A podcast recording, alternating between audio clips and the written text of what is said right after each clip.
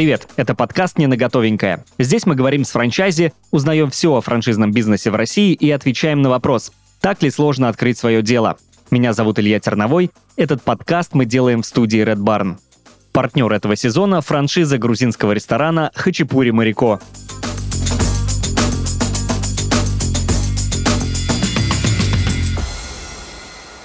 И у нас в гостях Андрей Перегудов, франчайзер, директор по развитию бизнеса. Андрей, привет. Привет, привет. Андрей, расскажи о своем пути к запуску франшизы Дака. С чего все началось? О, это очень интересная история. Все началось на самом деле с идеи. А идея была такая. Сидели мы как-то в компании топ-менеджеров и вспоминали наш путь, который начался с 2006 года.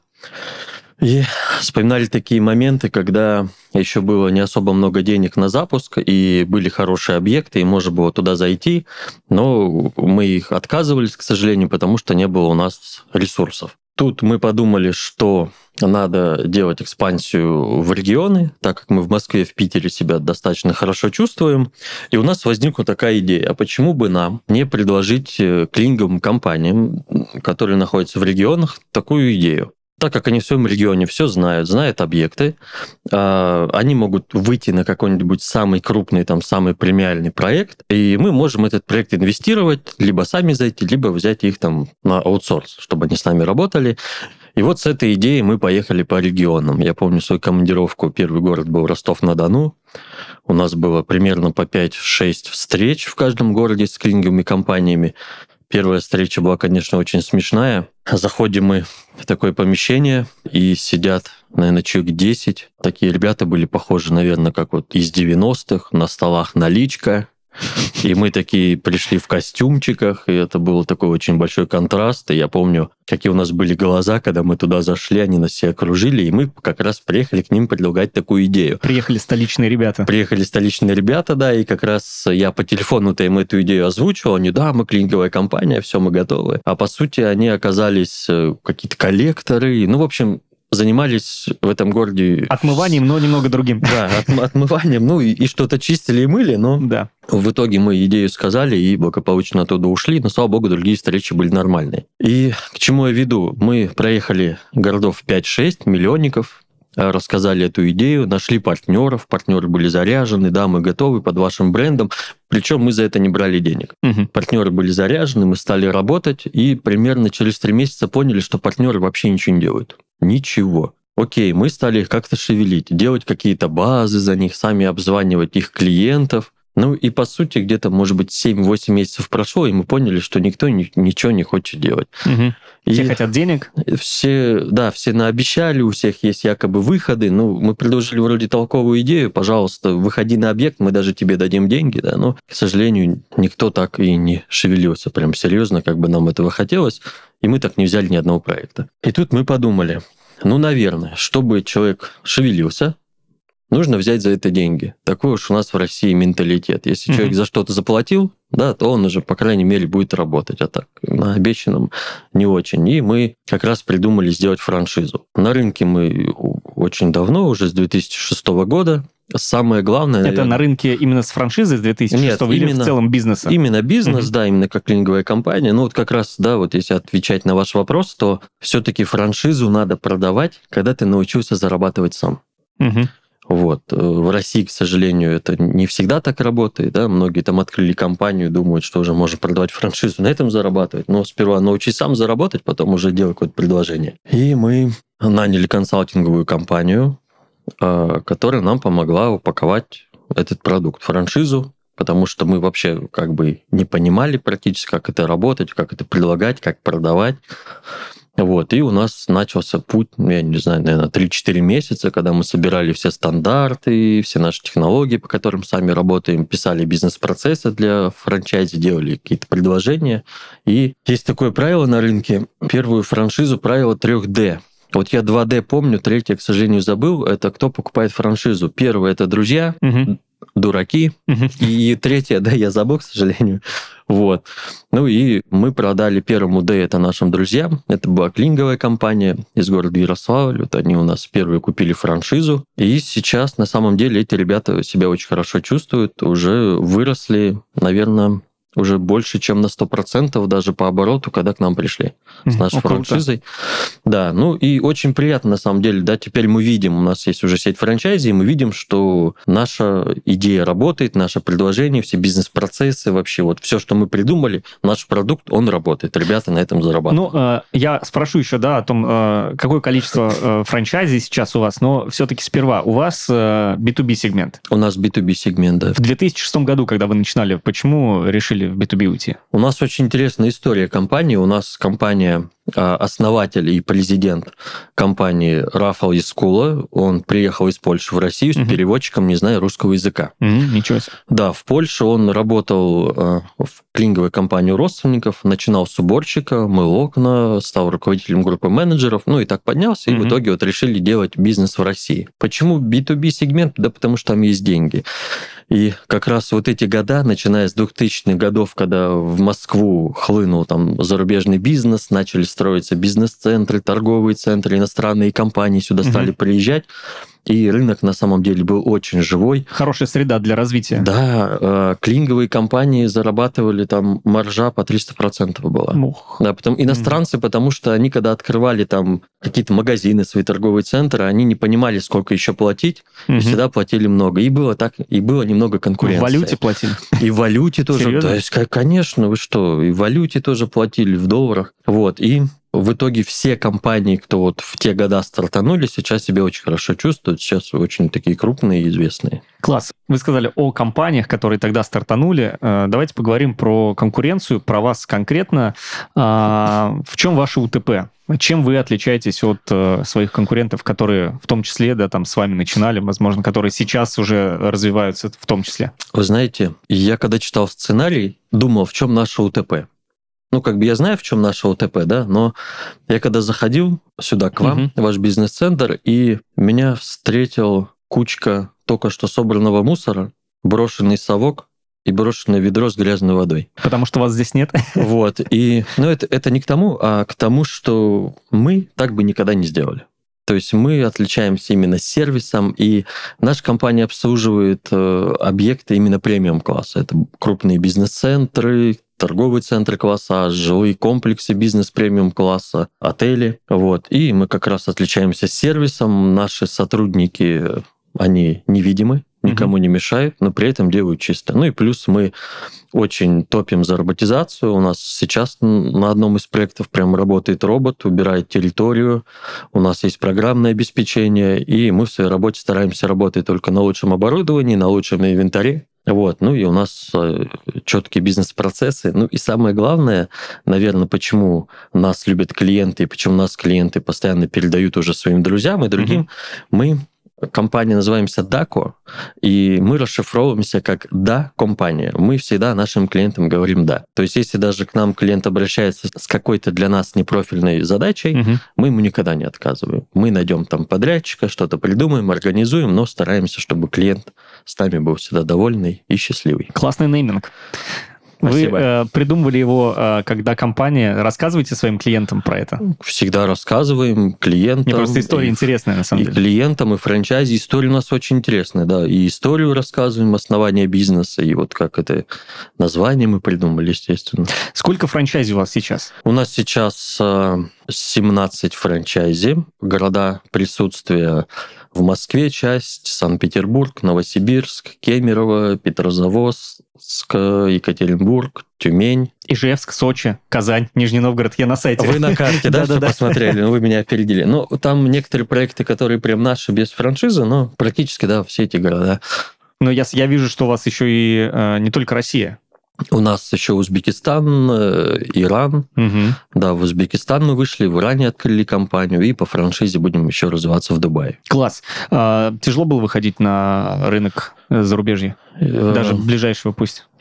Вы знаете, в Узбекистан мы вышли, не могу сказать, что это было тяжело, но... Я просто к тому, что разный менталитет, вот, вот- отношение вот к бизнесу. в этом и дело, да, разный менталитет, отношение к бизнесу другое, и все там немного чуть более медленнее, чем у нас. Все согласовывается долго, и даже простые задачи, к сожалению, там мы должны решать там по несколько дней, которые в Москве бы там решились там за один час. Ну, я думаю, что это проблема не только там ближайшего зарубежья, но и регионов, в том числе, где... Я просто сам э, родом из маленького города, mm-hmm. и я знаю, э, могу сравнивать ритм Москвы и ритм э, моего города, откуда я, и это совершенно два разных ритма. Хотя расстояние всего там 650 километров, и люди там делают одно дело или два дела в день, когда в Москве ты можешь сделать ну, там 5, 6, там 7 каких-то задач. Я могу сказать, чем клиник в Москве отличается от регионов даже и Питер можно отнести, наверное, тоже к региональному рынку.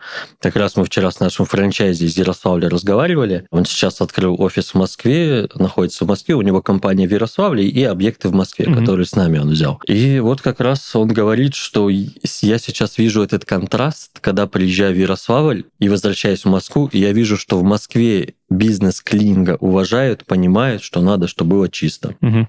А, к сожалению, в их городе, ну и во многих регионах, к клинингу относятся ну, спустя рукава, да, извините за такое выражение. Неважно качество, неважно, как выглядят сотрудники. Угу. Ну, по большей части, к сожалению, это так. Ну, вернемся к этому еще. У меня вопрос такой. А требования какие-то есть у вас к выбору партнеров, к выбору франчайзи? Конечно. У нас э, самое главное, так как мы, наша франшиза предлагает это выход на B2B, на обслуживание коммерческой недвижимости, mm-hmm. и мы нашему франчайзе стараемся уже сразу давать более крупные, интересные проекты. Поэтому для нас самое главное, чтобы у потенциального франчайзи был опыт в клининге, либо была уже какая-то маленькая клининговая компания, да, либо он работал каким-то топ-менеджером, менеджером да, в какой-то клининговой компании. Ну, самое главное – это опыт. Ну и мы тщательно на самом деле проводим переговоры, общаемся с э, потенциальным франчайзи, приезжает к нам в офис, мы долго разговариваем, что он хочет. Самое главное, чтобы были амбиции. Самое главное, чтобы хотел развиваться, расти. Угу. Потому что ну, у нас нету такой идеи продать там 100 франшиз, у нас есть идея найти хороших партнеров. Угу. И с ними уже потом долго и полноценно работать. Ну и, конечно, когда общаемся, да, смотрим, есть ли какая-то химия, да, там mm-hmm. между нами, возникла ли какая-то общая волна, какие-то идеи, ценности какие-то общие, да, если это все совпадает, то мы с радостью подписываем. Слушайте, классно. Uh, идея класс. А, и еще вопрос такой у меня возник. Um, то есть вы, по большому счету, даете uh, франчайзе, которые покупают у вас франшизу, уже, ну, крупных клиентов. Да. То есть это все от вас идет. Ну, Практически да. Идея, когда мы упаковались, идея, конечно, была немного другая. Да, мы сделали бизнес-процесс, у нас очень сильный бренд, портфель объектов, да, и Конечно, мы думали, что мы сейчас это все дадим, и mm-hmm. наши франчайзи побегут завоевывать Рим, брать объекты, выходить там на новые проекты, зарабатывать много денег. Но все-таки мы поняли, что надо чуть-чуть подталкивать. И все проекты, которые сейчас есть у наших франчайзи, полностью сделали мы для них. Да? Вот у нас последний кейс. У нас в франчайзе в Екатеринбурге 15 октября запускают в центре Тюмени, там хороший торговый центр, очень хороший клиент, тоже это от нас пришел клиент, мы сейчас помогаем активно в запуске. Для ребят это новый кейс, да, ребята в Екатеринбурге обслуживали в основном квартиры, какие-то там частные дома делали уборки, и вот тебе объект коммерческой недвижимости, там 60 тысяч квадратных метров, там постоянные люди, менеджер, большая uh-huh. техника. Ребята, конечно, волнуются, переживают, но мы их поддерживаем, у нас там хороший запускник с ними работает. Вот поэтому мы Желаем удачи, надеюсь, они, у них все получится. Но с нашей помощью получится это точно. Вот, самое главное, чтобы не паниковали сильно. Бывает, что партнеры не справляются, и там у них опускаются руки, эм, какие-то другие причины, возможно, там, я не знаю, личные, а, еще какие-то. Вы знаете, у нас франшиза молодая, да, там два года. Вот третий год, как у нас франшиза. И сейчас все наши партнеры, это они находятся на стадии рассвета. У них еще горят глаза, у них энтузиазм. У нас у одних франчайзи там были небольшие проблемы на объекте, чуть-чуть там не справлялись. Ну, это обычный рабочий момент. Вот, но у них руки не опустились. Mm-hmm. Все прекрасно работают, справляются. Поэтому все живые. А, поговорим про финансы. Давайте, самое а, интересное. Сколько стоит открытие франшизы? А, ну, Какие у вас условия? Да, наверное, понимаете, что есть паушальный взнос, есть угу. роялти. Паушальный взнос у нас 500 тысяч рублей стоит наша франшиза, и роялти от 1 до 2%. Угу. 1% это если к нам приходит франчайзи уже с действующими объектами, да, мы, угу. так как его действующим объектам тоже оказываем там ряд услуг, мы берем за это 1%.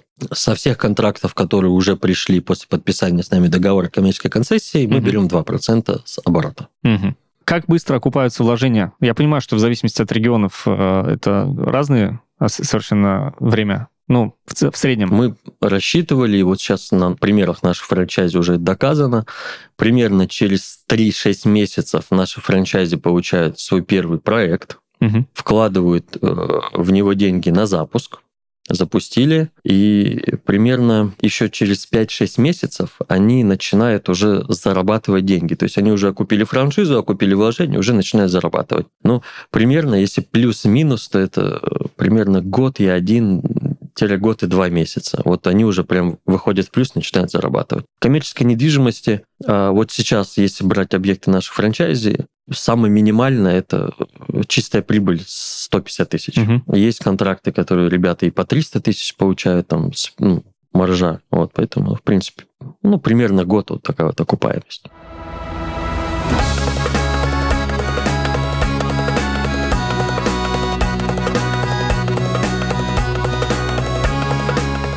Ресторанный бизнес – одна из самых сложных ниш.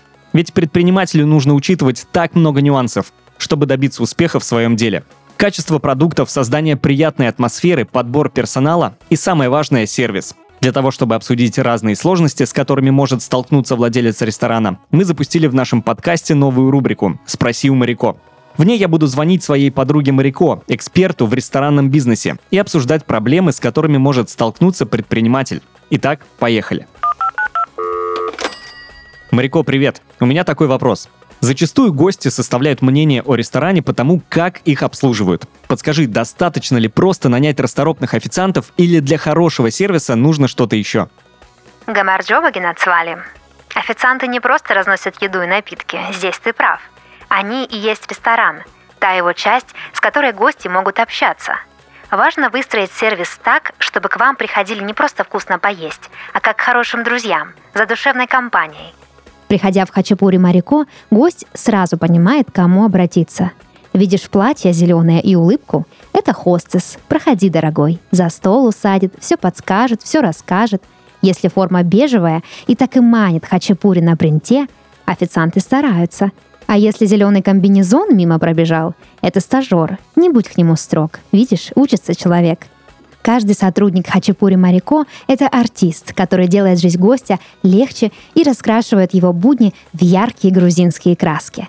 Приходя в ресторан, посетители могут не стесняться быть собой и отдыхать так, как им нравится. Хочется не три хинкали, а пять? Пожалуйста, дорогой. Не пять, а восемь? Еще лучше. Чего стесняться, если тебе хорошо и вкусно? Марико, ты права. Такой душевный и эмоциональный сервис забыть сложно. Я думаю, что такая фишка ресторана действительно выводит бизнес на совсем другой уровень. Если ты хочешь, чтобы посетители возвращались к тебе за неповторимой атмосферой, обрати внимание на франшизу Хачапури Марико. Покупая франшизу ресторана, ты не просто приобретаешь бизнес, ты покупаешь заведение, которое будут любить все гости. Хачапури Марико – это настоящая Грузия прямо в вашем городе. Демократичные цены, высокая наполняемость чека, продуманное и проверенное меню – а также оптимизированный фонд оплаты труда. Все это делает франшизу выгодной инвестицией для всех, кто хочет открыть ресторанный бизнес. Франшиза Хачапури Марико насчитывает 18 ресторанов на территории России и Казахстана. Франчайзи компании могут зарабатывать от 12 миллионов рублей прибыли в год, начав бизнес с нуля или же адаптировав свой ресторан под готовую концепцию. У Хачапури Марико нет скрытых платежей и огромных штрафов. Они выстраивают доверительные отношения со своими партнерами и верят, что в этом залог успеха. Переходи по ссылке в описании подкаста и узнай, как начать зарабатывать на ресторанном бизнесе.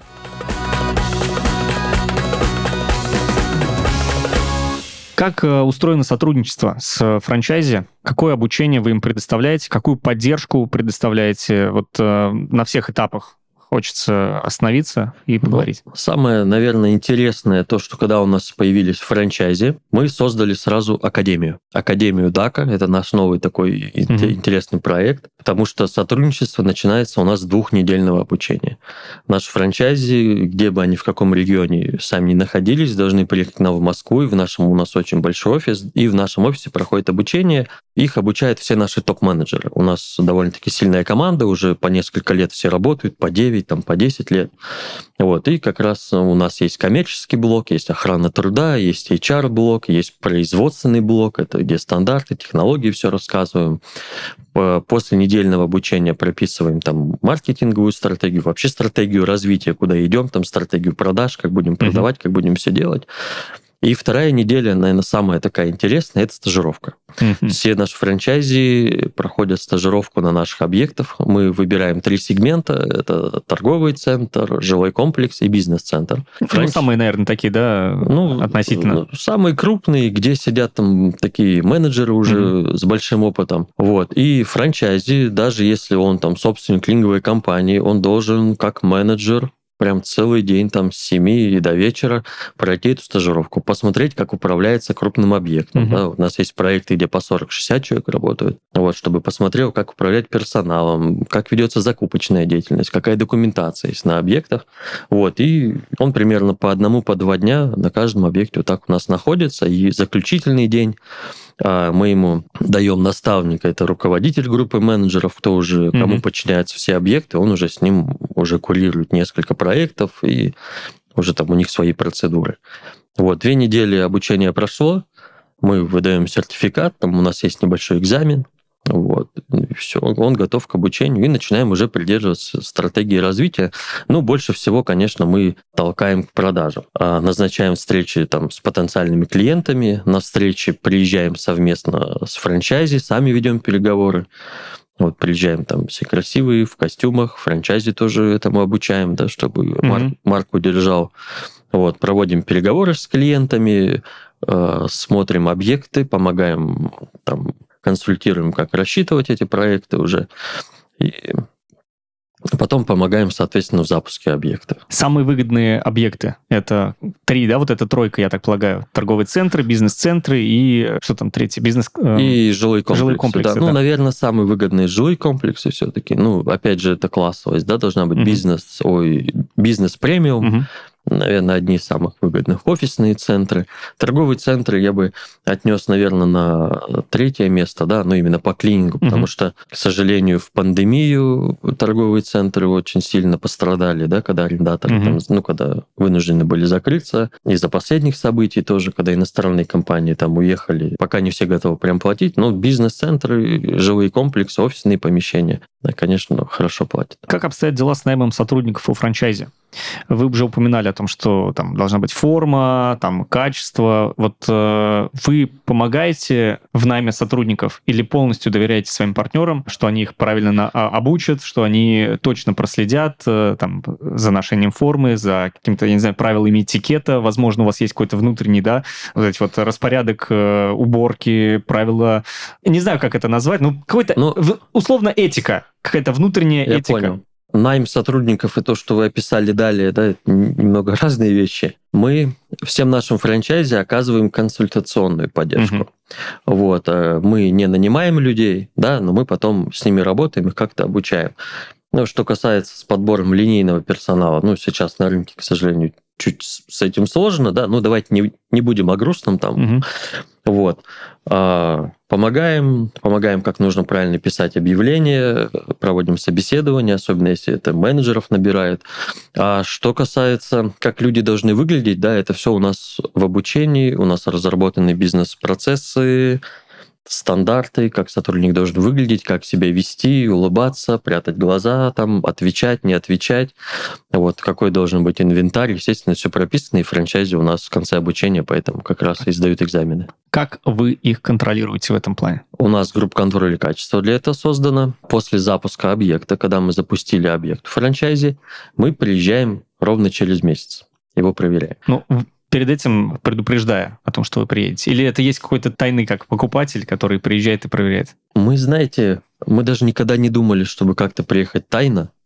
Вот, э, мы приезжаем, предупреждаем, да, потому что мы все-таки делаем общее дело. Угу. Вот, приехали, проверили, в нашем программном обеспечении, да, там какие-то задачи закрыли, если есть какие-то замечания, мы замечания сказали и даем там 3-4 дня на исправление. Угу. Вот, как раз франчайзи исправляет, нам уже отчитываются либо по Zoom, да, либо там угу. какой-то фотоотчет присылает, Вот. И примерно 2-3 раза мы приезжаем каждый месяц. Если видим, что все в порядке с объектом, все нормально, проводим общение, естественно, с заказчиком. Если заказчик доволен, то мы начинаем контролировать раз в квартал. Угу. Я понял. Что касается маркетинга, ну то есть понятно, что вы угу. даете сильный бренд своим франчайзе, вот, э, но им нужно тоже внутри э, своего региона как-то продвигаться. Есть ли какая-то маркетинговая стратегия, которую вы им даете, которой он должен придерживаться, и э, отчитываются ли они о выполнении вот этих вот всех? Потому что, э, я объясню, потому что маркетинговые стратегии в Москве и в регионах, они ну, сильно различаются. То, что работает в Москве, то не работает где-то в регионе. Вот в этом плане как у вас дела обстоят? Да, согласен с вами. У нас такой интересный сегмент B2B, и, к сожалению, там посадить человека на холодные звонки и этим самым открыть какой-то канал продаж, да, что кто-то будет mm-hmm. приходить с клиентов, это сложно, потому что клиенты премиум класса все-таки больше смотрят именно там информацию на сайтах, либо спрашивают у своих коллег по рынку недвижимости, какую вы нам компанию посоветуете. Это так работает. Что касается нашего бренда, мы Естественно, вкладываем большие деньги в бренд, мы выступаем на различных мероприятиях, вручаем там награды лучшим торговым центрам, мы члены разных некоммерческих организаций, mm-hmm. таких как Российский совет торговых центров, Российская гильдия управляющих девелоперов. В общем, мы на слуху. А что касается регионов, каждый франчайзи, кто у нас, купив франшизу в каком-то городе, мы в этом городе стараемся провести какое-то мероприятие, конференцию, бизнес-завтрак, куда приглашаем по нашим каналам местных девелоперов, управляющих. Mm-hmm. Приезжают наши спикеры, мы рассказываем какую-то интересную тему для них, в первую очередь, для заказчиков, ну и тем самым говорим, что вот теперь в городе работает компания DACA, франчайзи, обращайтесь, нетворкинг, делимся контактами, вот, и стараемся такие вот коммуникации поддерживать. Наши франчайзи также сотрудничаем с нашим пиар-отделом. Пиар-отдел скидывает постоянно им какие-то мероприятия, которые в их городах проходят. Мы им организуем либо бесплатный туда проход, да, если у нас там есть какие-то связи, знакомства, ну, либо чуть-чуть там франчайзи платят. Ну, и также с нашими визитками они могут слушать спикеров интересных, рассказывать о компании, знакомиться, это тоже работает. Вот. Но это больше мероприятия, ну, и стараемся об этом, конечно, больше писать. Есть такие э, журналы наши отраслевые по коммерческой недвижимости, которые все регионы читают. Мы там очень часто печатаемся, много статей и о франчайзе пишем, и о городах, и о недвижимости, какие-то экспертные статьи. Про роботизацию очень много пишем. Мы к нашему франчайзе в Екатеринбург привозили робота. Робота, он у них там мыл пол в торговом центре, и все были довольно счастливы. Ну, и франчайзи, соответственно, тоже теперь как digital-компания там считается. Вот такие вот плюшки делаем для них. Бывает ли такое, ну, то есть э, в плане сопровождения я понял, угу. что вы сопровождаете абсолютно полностью э, своих франчайзи, э, можно сказать, от А до Я, даете им полную картину. Но если вдруг франчайзи, опять же, в зависимости от местонахождения, локации, региона, говорит у нас, вот так будет лучше работать. Принимаете ли вы какое-то мнение франчайзи, предложение, и вводите ли вы такие предложения в работу? Угу. Давайте я здесь на две части разобью угу. свой ответ. Первое, это что касается поддержки, я давайте тоже про это продолжу. А как мы запускаем объекты, как работаем с франчайзи. То есть первый запуск объекта франчайзи мы делаем полностью сами, франчайзи только присутствует. Угу. Когда второй объект, мы уже какие-то бизнес-процессы франчайзи уже делегируем, они сами что-то делают, мы тоже делаем и смотрим за ними. Третий уже объект франчайзи запускает самостоятельно под нашим полностью присутствием. Что касается, как франчайзи говорили, так будет лучше, да, был у нас такой один случай, был. Это очень был интересный кейс. Мы, ну, напомню, что стараемся работать с лучшим оборудованием, техникой, инвентарем. И как раз франчайзи получили от нас очень интересный, хороший проект, большой, крупный, с хорошей прибылью. И говорят, мы заложим, ну, мы туда выйдем с машинками, ну, с другими. Угу. Не как мы работаем, да, китайского производства, чуть похуже, чуть неизвестные, ну, и стали на этом настаивать. В качестве экономии? Или... В качестве экономии, угу. да. Но тогда нам пришлось всем подключиться, да, и мы коллегам объяснили, что вы сейчас, да, там на машинке там сэкономите какую-то часть денег, но когда она сломается, да, вам запчасти так быстро никто не привезут, как те компании, угу. ну, с которыми мы работаем. Ну, как-то объяснили, и на самом деле, когда франчайзи вышли именно с оборудованием, которое мы попросили их туда поставить, вот, и потом где-то через 3-4 месяца они прям нас благодарили, да, там, коллеги, спасибо, что вы нас все-таки наставили угу. на такой путь.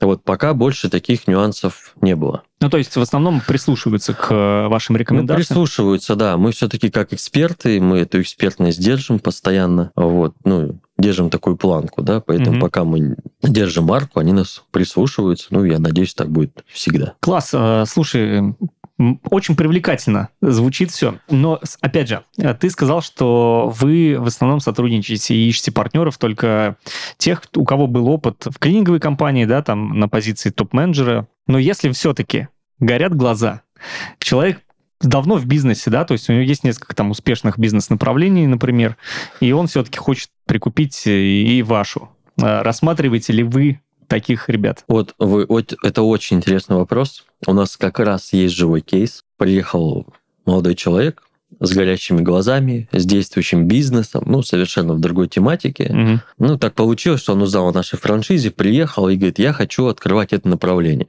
Мы думали, долго думали, ну, в итоге согласились с ним работать, он у нас купил франшизу, мы ему, он приехал со своей командой, мы их две недели обучали, стали работать, и он, я этим заниматься не буду, будет заниматься мой партнер. Mm-hmm. Вот. И мы когда стали делать там определенные действия, когда стали чуть рынок открывать, что оказывается тут надо ездить на переговоры, оказывается надо там работать, оказывается надо делать какую-то базу объектов, да, какие-то действия нужно, и в итоге партнер, партнер этого бизнесмена отказался работать, сказал, мне это вообще не интересно, да, у меня есть свои проекты, я буду заниматься ими. И этот собственник извинился, говорит, ну, это единственный кейс наш был, извинился, говорит, коллеги, извините, я поторопился, ну, все-таки это, ну, немного специфический бизнес, да, mm-hmm. у меня есть там свой бизнес, я пока буду заниматься ими, вот, оставил нам, естественно, деньги, там ничего не стал забирать, вот, ну, мы все еще дружим, но вот так вот немного свои силы не оценил. Вот это такой единственный кейс. Так, очень много звонков к нам да, на, на нашу там, горячую линию. А, именно там вот люди думают открыть кофейню или открыть клининг. Ну, естественно, ну, мы просто не научим так работать. Если угу. просто у клининговой компании есть цикл да, определенный, в 90% случаев те, кто открывает клининговую компанию, они начинают работать с B2C. То есть это квартиры, дома, вот как раз у меня и был вопрос. Да, это начальное. Потом идет трансформация, люди переходят на коммерческую недвижимость. И вот если человек этот путь не прошел, не понял, что такое клининг, с каким персоналом он работает, это очень сложно его с нуля так перевести. Как раз был второй вопрос. Возможно ли, если человек работал раньше с B2C, конечно, перейти в B2B? Конечно. Если вообще с рынком клининга как-то связан, угу. естественно, нашей программы обучения вполне хватит. Вот. Но самое главное, чтобы человек не то, что знал, потому что мы полностью всему обучим, а то, что он понимал этот рынок. Понимал, что такое клининг, какие-то там бизнес-процессы, понимал, как это работает. Вот для нас это самое главное. Буквально пару вопросов осталось. Э, вопрос такой. Открываясь в новых городах для себя, а, вы как партнеры, как франчайзеры, э, вы работаете и ищете а, крупных клиентов уже в, ну, условно, если мы берем э, какие-то э, жилые секторы, да, э, уже застроенные, или вы едете к девелоперу, говорите, какие у вас там в будущем планируются объекты, давайте с вами подписываться на ваши будущие проекты. Очень хорошая идея, это, конечно, так не работает. в основном, ну, очень интересно выходить на объекты, которые строящиеся, вот которые mm-hmm. вот уже на этапе строительства, тогда только начинает рассматривать линговую компанию. А с девелоперами, у которых есть уже действующие проекты и которые планируют что-то строить, конечно, мы тоже общаемся, но это больше по действующим объектам. Вот, и как правило, они нам обещают, вот если вы на наших действующих объектах сработаете хорошо, то другие новые мы вам тоже будем отдавать. Вот так работает. Общаемся со всеми. В основном наши клиенты это девелоперские компании, управляющие компании. Вот это весь поток наших клиентов. Приезжаем, общаемся путем связи. Они по тендерам э, отдают вам или просто А, уже... Это при- в основном внутренний тендер. Это Мгм. даже не тендер. Ну, то есть вас приглашают в эти тендеры? Да, да, да. Это в основном конкурс. Как правило, всегда участвует там от 5 там, до 15 компаний участвует. Вот. Но, к сожалению, побеждает компания, которая Демпингует? дала меньше цену. Мгм. Вот. Но сейчас, э, к счастью, наверное, это чуть-чуть тенденция меняется, и все-таки заказчик смотрит уже там сама компания, какой у нее путь, какие у нее кейсы, да, есть Мгм. много подобных кейсов, да, и вот Сейчас, к сожалению, это чуть получше. А если участвовать именно в тендерах на площадках, то мы этим и занимаемся, потому что там в 100% случаях побеждает компания, э, там и ИП может Ну, быть, да, и кто там копейки Ну, предложил. я как раз не говорил про тендерные вот на площадках. Меня как раз интересовали э, внутренние закрытые тендеры, куда вас Да, приглашают. да. Это очень Но- интересный процесс, кстати. Вот и там участвовать очень интересно, когда ты подаешь коммерческое предложение, приезжаешь на защиту этого коммерческого предложения, очень интересно. Да, это может быть и затянется. Мы э, у нас в франчайзе в Екатеринбурге обслуживают торговый центр, и мы еще познакомились с компанией, с управляющей на этапе строительства, приезжали еще стройку смотрели, общались, потом получили тех задания, и через 11 месяцев мы только победили. Мгм. Так- такой цикл сделки. А сейчас сложный период идет, когда, скажем так, валюта крепнет, рубль немного падает, а, но как говорим, как есть. Вот, а, у вас а, в этом плане повышаются ли тарифы на обслуживание? Конечно. Ну, И в- закладываете ли вы в договор э, вот этот вот пункт, что там в зависимости от каких-то неких экономических э, проблем мы можем менять тарифы? я вам более того скажу, что доллар растет, это одна проблема. Вторая проблема, что люди дорожают как раз из-за нехватки их. Да, и сейчас э, многие компании, включая нас, вынуждены повысить э, уровень заработной платы там на 20-30%, и мы приходим с этим клиенту, говорим, клиент все прекрасно понимает, и ну, такое плотное взаимодействие сейчас идет на всем рынке. Но, э, опять же, да, мы, если мы говорим про крупные города, здесь все понятно, да, клиенты в- целом, они понимают все. Но если мы говорим про регионы, а, потому что уровень э, роста там, зарплат, в том числе в регионах, он значительно ниже. И он, э, ну, так скажем, очень медленными шагами идет. Вот там как э, с этим обстоят? То есть, потому что, я так полагаю, все оборудование, вся химия, да, там, ну, все, все, что необходимо для клининга, оно в том числе поступает из вашего головного офиса по рекомендациям, да. А, И вот в том случае в регионах как клиенты к этому относятся? Вы знаете, Потому что это проблема в франчайзе как раз. Вот здесь на самом деле а, само формирование коммерческого предложения это 70-80% составляет ФОД, это люди. Мгм. Оборудование, даже какое бы оно ни было дорогое, ну, несет, не, не так сильно утяжеляет контракт. Мгм. Вот. А Сейчас по регионам, и в Москве, и в регионах идет тенденция, что нехватка рабочего персонала, везде увеличивается уровень заработных плат, и все клиенты очень это хорошо понимают. Понятно, что в Москве на это заказчики идут более охотно, повышают стоимость, но в регионах региональная компания, даже если захочет сделать что-то дешевле, но работаем мы одними и теми же людьми Мгм. и зарплату платим всем практически на рынке одинаковую. Поэтому вот на сегодняшний день я бы не сказал, что у наших там потенциальных заказчиков есть прям огромный выбор найти прям очень дешевую Мгм. компанию. Вот. И я бы даже и не советовал это делать, потому что некоторые компании все-таки по контракту, обещая вывести там 20 человек на объект, дают самую минимальную цену, Мгм. и за счет того, что обманывают клиента тем, что выводят там 15 человек, вот насчет этого и А, зарабатывают. я понял. А нехватка людей, а, это связано, опять же, да, с, с последними событиями, э, или в целом люди просто не хотят э, работать на каких-то позициях? Да, конечно, с последними событиями это то, что дорожает доллар, и Мгм. очень много стран сейчас в Европе, Великобритании, да, которые предоставляют рабочие места, и большой идет отток мигрантов. Ну Мгм. и естественно, что и, ну, и в России там ужесточили да, для них там какие-то требования. И сейчас Россия для них не самое такое место, где можно за- заработать деньги, и сейчас идет большой отток. Вот. И в Москве, на самом деле, это очень сильно чувствуется. Мы сейчас думаем, там, ну, уже где брать русских, там, организовывать какие-то вахты, да, еще что-то. У нас прям целые мо- мозговые штурмы. Как Ну, то есть у вас, проблемы. э, вы берете россиян, Страны СНГ? В Москве весь клининг работает только э, на странах СНГ. Угу. Русский очень-очень большая редкость. Мгм. В, регионах бывает смешанно. И если город-миллионник, то там 50% русских, может быть, 50% иностранных граждан. В Москве это только иностранные граждане, и в Москве эта нехватка ощущается очень сильно. С тем и связан там уровень заработных плат, который мы сейчас повышаем. Ну и не только, да, мы сейчас делаем все, чтобы их вообще как-то удержать. Угу. Там разные мотивации придумываем для них, интересные мероприятия. Последний вопрос. Несколько советов для тех, кто хочет открыть франшизу. Открыть франшизу – это создать франшизу или стать франчайзи? А, давайте и так, и так. Если компания хочет стать франчайзером, самое главное, а, чтобы ваша бизнес-модель работала, в первую очередь научитесь сами зарабатывать деньги, вот, и потом уже открывать франшизу. Ну и, конечно, надо об этом побольше изучить, предложение сделать как можно более прозрачным, интересным, и чтобы ваши франчайзи чувствовали себя, а, это защищенными, и все-таки надо понимать, что франшиза это про деньги. Какие бы ты бизнес-процессы не дал, технологии, стандарты, франчайзи должен зарабатывать вместе с тобой, с твоей франшизой.